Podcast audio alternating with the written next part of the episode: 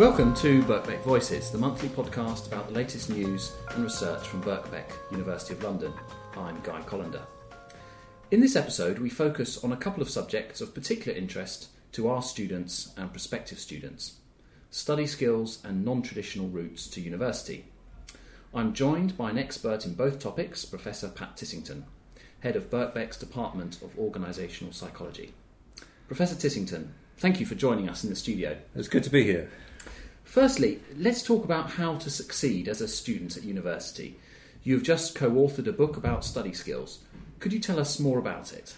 Yeah, there, there seems to be an expectation that um, people just mysteriously find out what they're supposed to do at university, and um, there's an element of just being allowed to get on with it.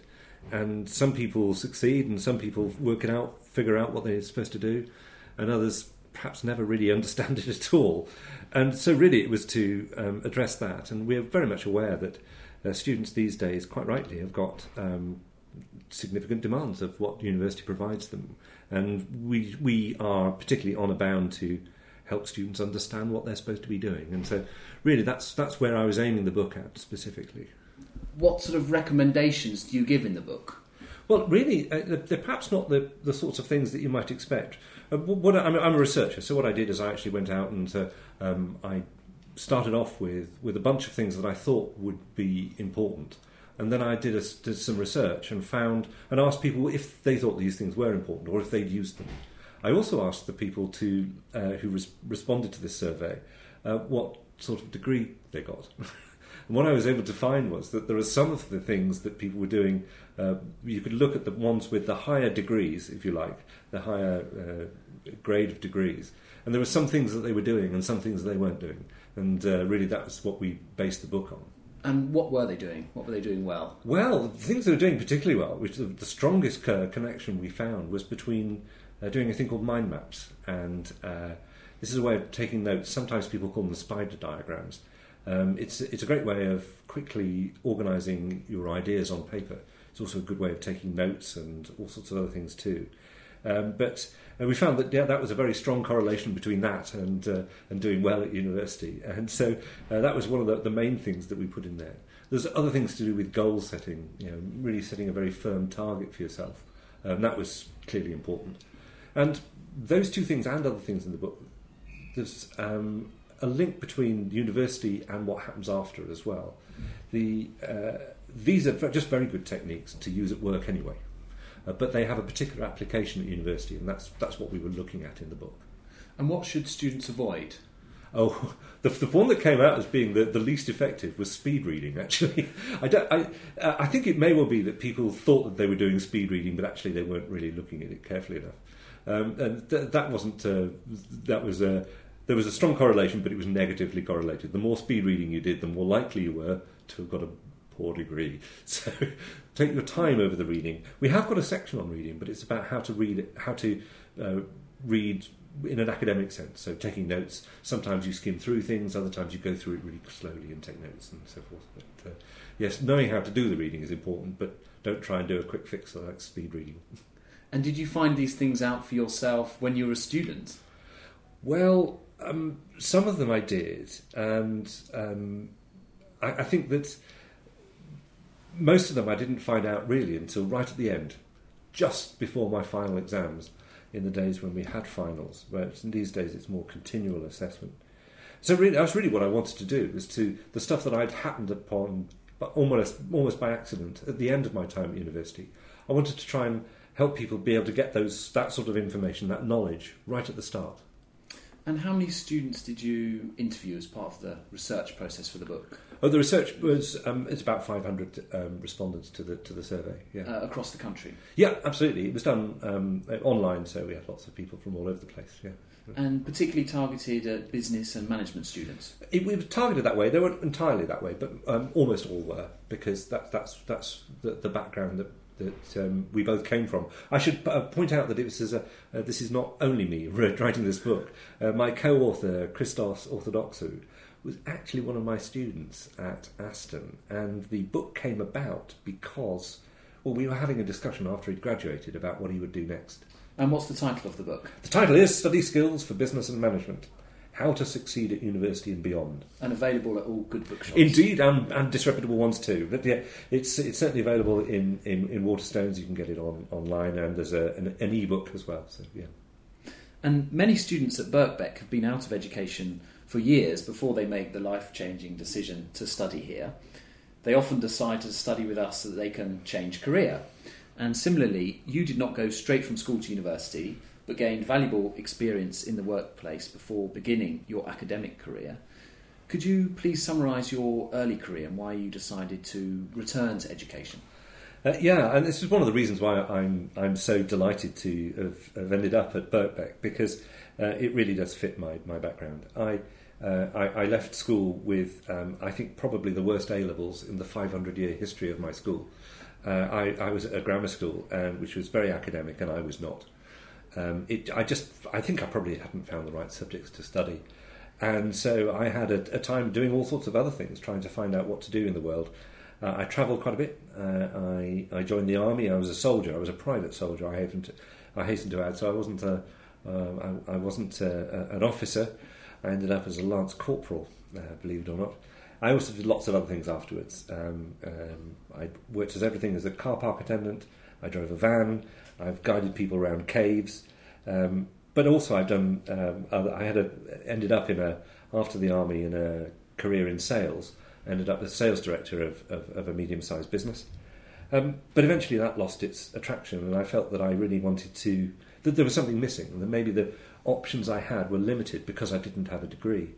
And at that point, I I, I decided to, to go to university, and um, I, uh, the the subject of psychology appealed to me, and uh, I, I, got onto a psychology degree and really never looked back from that moment. But I did find it quite a challenge because I was 29 by the time I went to university, and uh, I found it.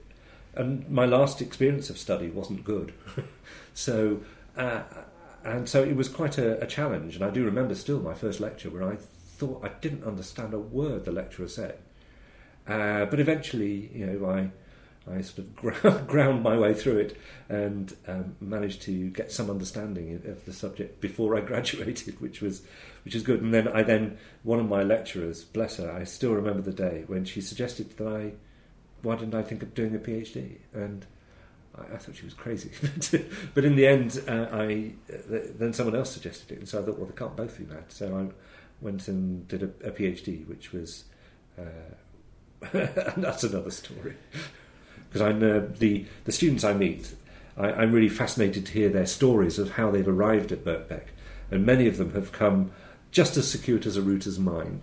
And I think it's more rewarding when you when you when you get there, having really made that active choice to come to to study. And uh, I'd like to. Um, I hope demonstrate by the way in which I relate to the students that I understand that uh, there are challenges involved, and particularly when you're uh, working as as you know, practically all our students are. And uh, going to university is challenging. It should be challenging. Doing that when you've got other things on as well, you've got a job, you've got a family life, and so forth, is just uh, an incredible commitment. And our students uh, have chosen a sort of a, a, hard route, if you like, and hopefully we can support them in doing that. Graduation day is wonderful, though, and uh, I try to, uh, in the difficult times, I try to get students to visualise going to get their degree, and I think that really helps. It certainly helped me. and now, if we could move from your teaching to your research, much of your research focuses on decision making and team working in stressful situations. What insights did you gain into this area from your previous experience, from your service in the army, for example? I suppose that's what drew, drew me towards it. Um, I did my PhD with the fire service. I was sponsored by the Home Office to look at decision making at fire incidents.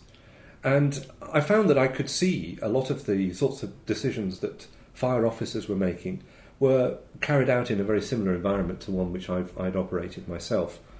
I think the, um, the, the learning I had beforehand was that I understood that things can be chaotic and that, uh, but in the middle of that, someone needs to be calm.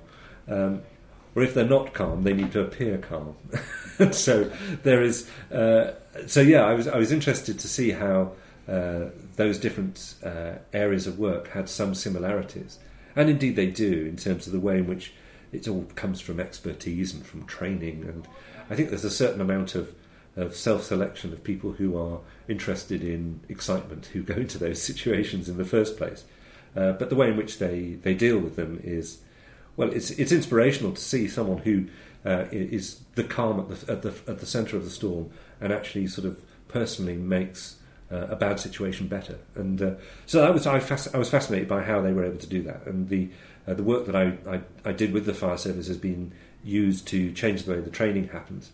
And uh, I'm still involved with the fire service from time to time. And you joined Birkbeck last year and are leading the Department of Organisational Psychology. What plans do you have for the department? Well, big plans. No, I, the, the, the, department is one which is um, extremely well known. It's, it's world famous as being the first department that studied specifically organisational psychology. So it's a tremendous honour to, to come into the department. And there are many, many great things that are happening.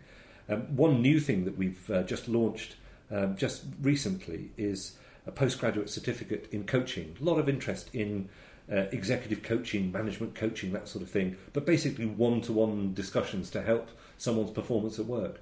And it's a, a, real growth area. It's one which is beset with being a bit like the Wild West because anyone can say that they're a coach. And so, really, what we want to do is, in, in our position in, uh, in, in society, is to set up something which is uh, a really good training for coaches. Uh, it takes place over a year. Um, and you can do it uh, one evening a week. There's I, I think there's lots of interesting things that you can gain over that period of time. It's aimed at people who have got you know an experience in one area or another, and this is bringing it together into one place. And we're drawing on ideas of, of sports coaching as well as uh, from um, other forms of coaching at work. So yeah, I'm really excited about that. That's something that I, am um, working on with uh, with my colleague Andreas Liefooghe, and we, are very excited about that. And we're talking to alumni about that, and we uh, I think that we, we think it's going to be a really a, a, really great course. But we have lots of other courses here as well, our, our standard offers, which are we're very well known for, um, and we even have um, uh, over the last few years introduced an undergraduate course in business psychology, which uh, I think is a great course and one which uh, I'm hoping more students will come to. We have places available. Professor Pat Tissington, thank you very much for sharing your tips on study skills and your fascinating personal story about your own career. For more information about Birkbeck's news, events, and courses, including the coaching course, please visit www.bbk.ac.uk.